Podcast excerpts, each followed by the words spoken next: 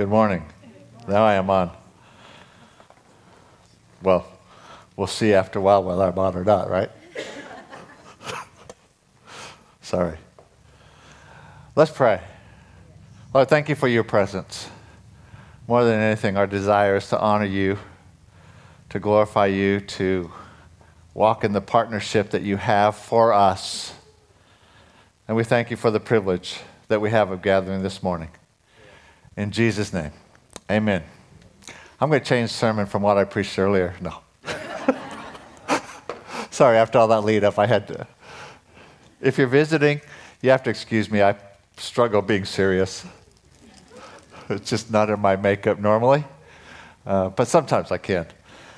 Uh, we've been talking about a biblical view of healing. We started out this year with a focus on being a kingdom of ministers, all of us ministering, equipping the saints for the work of the ministry. That's what we've been about. Uh, and not just any ministry, but supernatural ministry, being a supernatural church, which includes healing, deliverance, all the stuff that Jesus did. Uh, and as a result, we've been talking about ingredients for the supernatural. The first one was the presence of God. He's supernatural, we're not. No matter what he does through us, we never become supernatural, he still is. And so this is not metaphysics where we have some sort of mind power that can change things. This is us partnering with him and seeing his uh, power released through us. The second ingredient was faith. Simply believing Him. Believe what He says and who He is. The third ingredient last week was relationship. Hearing Him, walking in step with His Spirit, which is the key to unlocking authority and power and then being released through us. And so we're talking about that last week.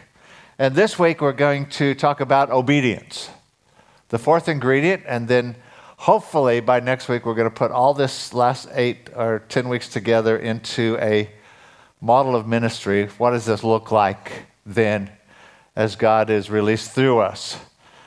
But uh, last week we read Luke chapter 9, verse 1. He called his 12 disciples together and gave them power and authority over all demons and to cure diseases, and he sent them to preach the kingdom of God and to heal the sick. Verse 6 So they departed, and they went through the towns, preaching the gospel and healing everywhere. So obviously, we saw Jesus gave authority, his authority, and, his, and God's power to his disciples to fulfill his purpose and plan the extension of his kingdom to every nation and people. And I said last week that in this age, from Jesus' resurrection and ascension until his return, in this time frame, his kingdom is advanced through disciples, which is us, empowered by his spirit. In that time frame, he said, this is why this is how it's done. That's why he gave authority and power. So the bottom line is that when he tells us what to do, whether it's a prophetic word or a uh, leading of the Spirit, it's an invitation to partner with Him. Johann said that. Prophecy is an invitation to partner with God. God's not just saying, This is going to happen. He's saying, This is what I want to see happen. Will you agree with me and partner with me? See, sometimes we just think, Oh, it's just going to happen. But in this age, God's waiting for partnership.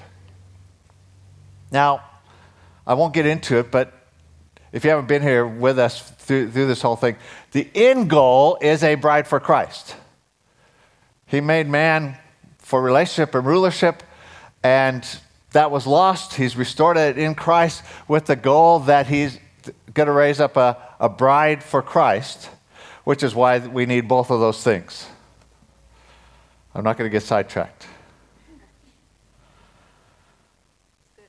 So when he shows someone a word of knowledge about a problem he wants to heal. He's inviting us to partner with him, to speak that out so that his power is released. Why, would, why else would he give us a word of knowledge? Why didn't he just do it on his own? You ever wondered about that? Or am I the only one? Okay, you guys are much quicker. I'm not very quick. No, I'm kidding. He's inviting us to partner with him.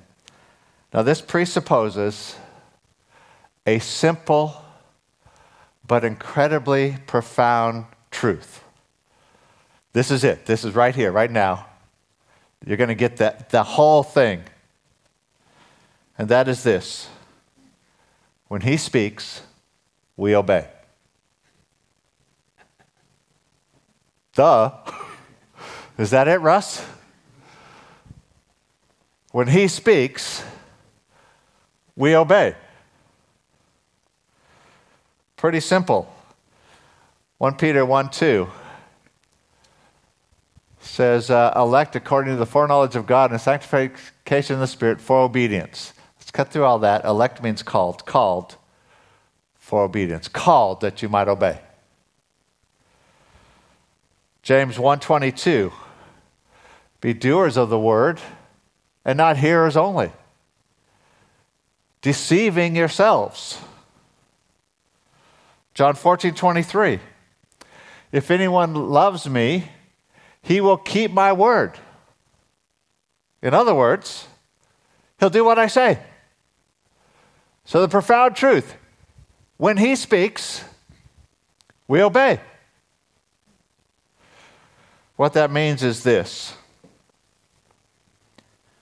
because he's given in this frame his power and authority to his disciples, which is us, when we agree with God and declare the things he says, or do the things he directs, in other words, when we move in authority that comes from relationship, the very power of God is released to accomplish his will. Yeah, I'll say that again when we agree with God and declare the things that He says or do the things He directs, in other words, when we move in His authority that comes from relationship, the very power of God is released to accomplish His will. He speaks, we obey. The very power of God is released. So simple. Why is it so hard? You would think that'd be easy. Why is it so hard?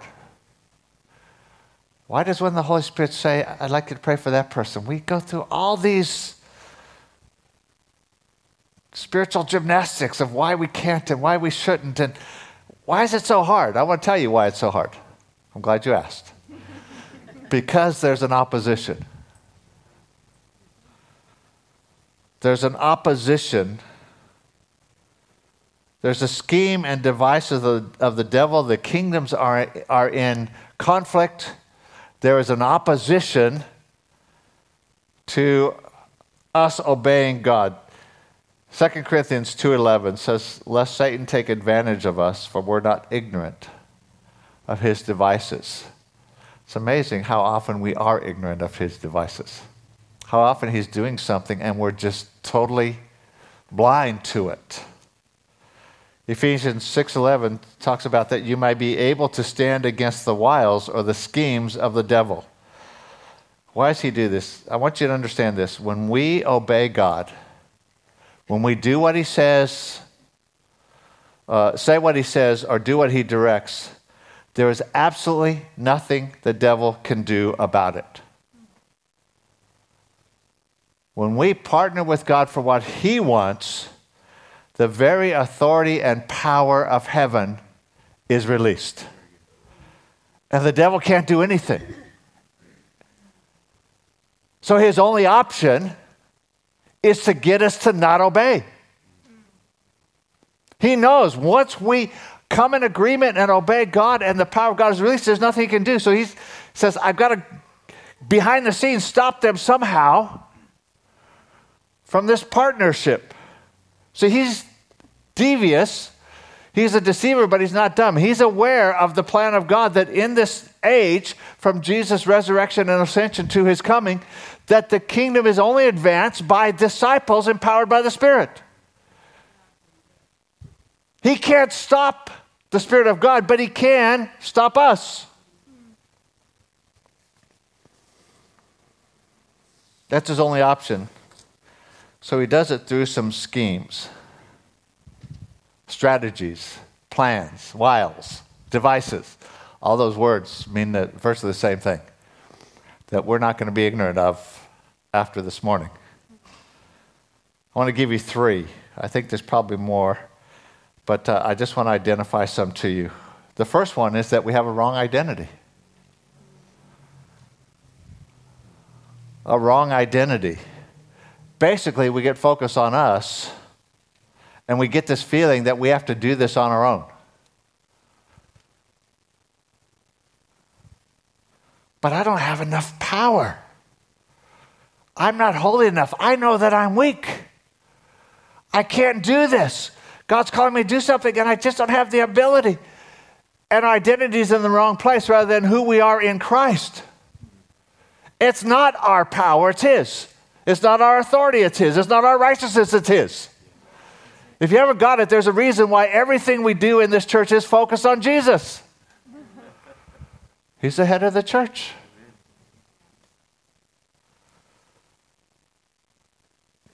The second scheme or plan of the devil is fear fear of failure. What if I don't do very well? What if I disappoint someone?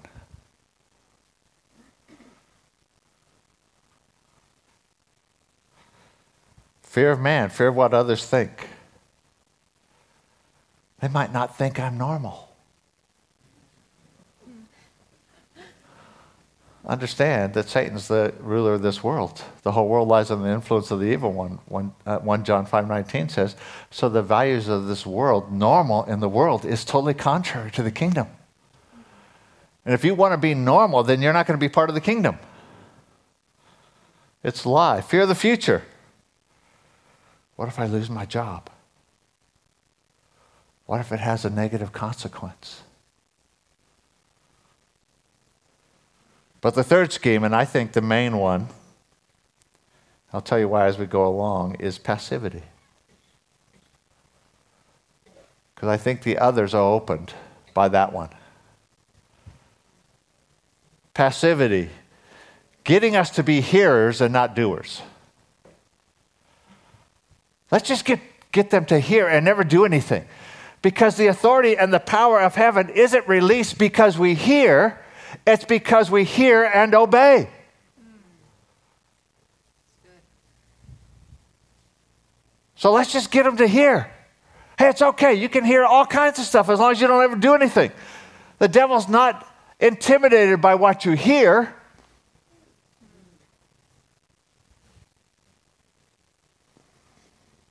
How do I know passivity is one of the main ones? Because I see how much the devil has put into affecting us all with that. There's a passivity of religious tradition. Satan's the father of religion. John 8 44 says, You're of your father, the devil. Religion is a counterfeit. But religious tradition, basically, God does whatever He wants. He doesn't need me. Isn't He God? Heard of the uh, head of a denomination in America, who I won't tell you which denomination to protect the, those who are innocent in that denomination.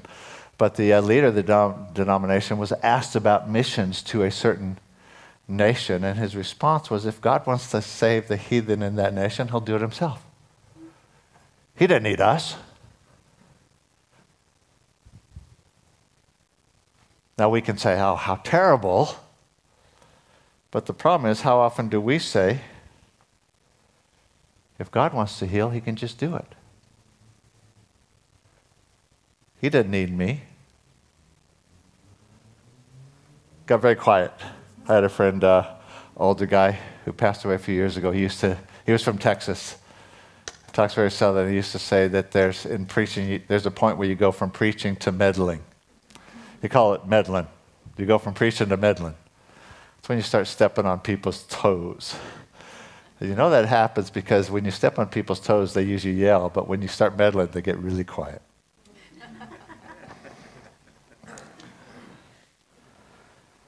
we get passive and we don't recognize. Or we say, God uses professionals, not me. Religious tradition. We need professionals. Bring in the professional person. Someone gets saved and want to get, get baptized. I got to go find a pastor or a priest rather than just baptizing them yourself because you're a disciple.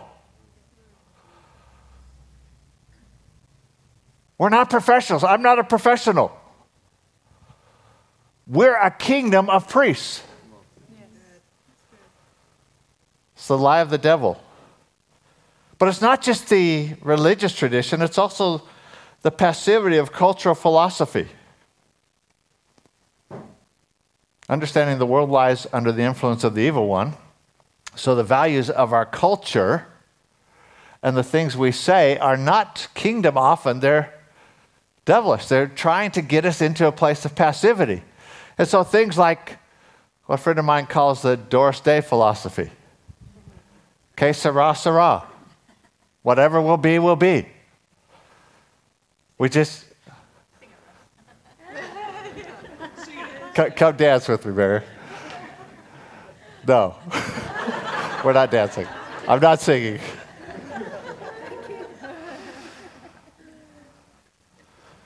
But there's something of passivity Rather than recognizing God's called us to partner with Him, we just say, oh, well, whatever's happened, whatever happens, happens. Whatever will be, will be. Or that famous Aussie one. Silver ride, mate. what is that? Now, see, understand that we have an authority, and when we repeat those things, we're giving them authority in our lives. We're agreeing with them when we believe that.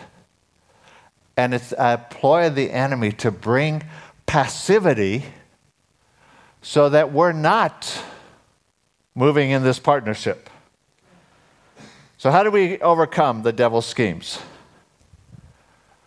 One, we have to take authority over passivity. We've got to quit being passive about being passive. And then, two, once we've done that, we can recognize that we have an authority. There's something about declaring the truth. There's something, as Lance taught us a few weeks back, about speaking out some things. So I'm going to ask you to stand, if you would. If you can. And we're going to do some renouncing of passivity.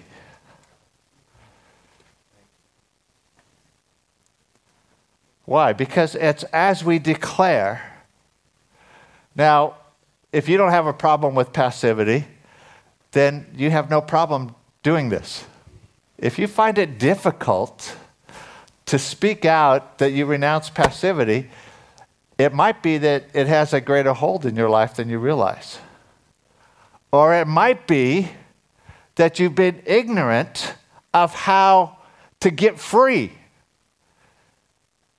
Sometimes we think, I just have to work harder. If I just do more. But sometimes it's simply a matter of taking authority in Jesus' name over something and renouncing it. So I'm going to ask you, if you can, to just repeat some of these things, declare them out. Where first we're going to renounce passivity, and then we're going to deal with fear and identity. And so I'm going to ask you, if you can, just to, after me, speak these things out. In the name of Jesus, the risen King. In the name of Jesus, the risen King, I repent of and renounce passivity in my life now. Repent of and renounce passivity in my life now. I accept and receive the authority of King Jesus. And receive the authority of King Jesus. I accept his invitation to partner with him in his mission to further his kingdom. Very simple.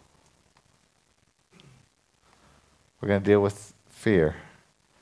Now, in the name of Jesus and for his glory, I take authority over fear in my life. I renounce fear of failure. I renounce fear of man. I renounce fear of man. I renounce fear of the future. I renounce fear of the future. And I close the door to every fear that comes from the enemy.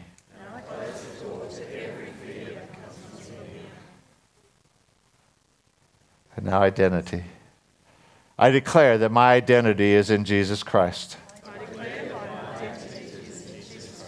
And no matter what he does and how he uses me in this partnership, no matter what he does and how he uses me in this partnership, I will always give him the glory and honor.